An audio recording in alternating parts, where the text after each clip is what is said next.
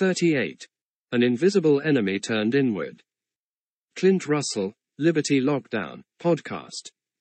Clint Russell is a former private mortgage broker and entrepreneur who retired at 37 when he turned radical liberty advocate during the lockdowns of 2020.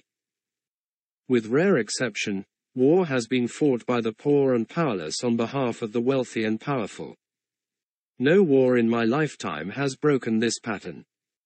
Young men go overseas under false pretenses, wrapped in the United States flag to propagate a message which the flag does not represent.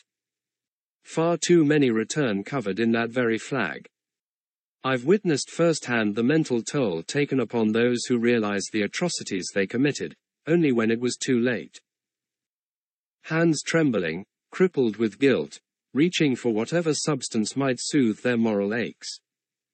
Left uncared for and unhealed, all too often they replace that substance eventually with a revolver. My opposition to future wars, at its heart, lies in the devastation the state has wrought both upon the soldiers who were destroyed internally by these acts of aggression and upon the million plus external victims left in their overseas wake. Today, having learned none of the lessons the war on terror made plain, it has been turned inward.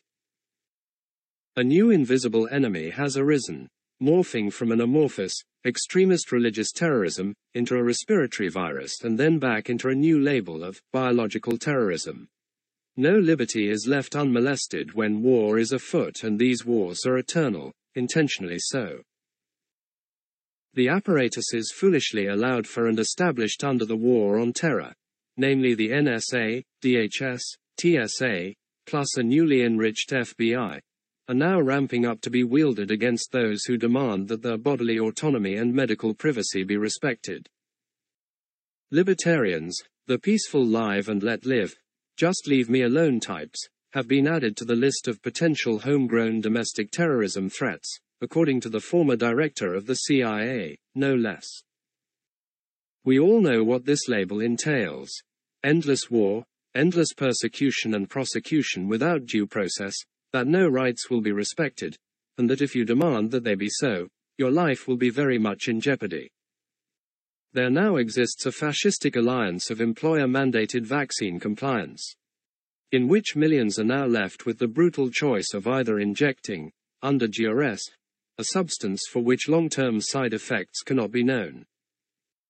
Or being de facto excommunicated from society for fear of a virus which was in all likelihood created with tax money stolen from these very victims. War has been declared on the American people by the very government which, at least on paper, had sworn to protect them.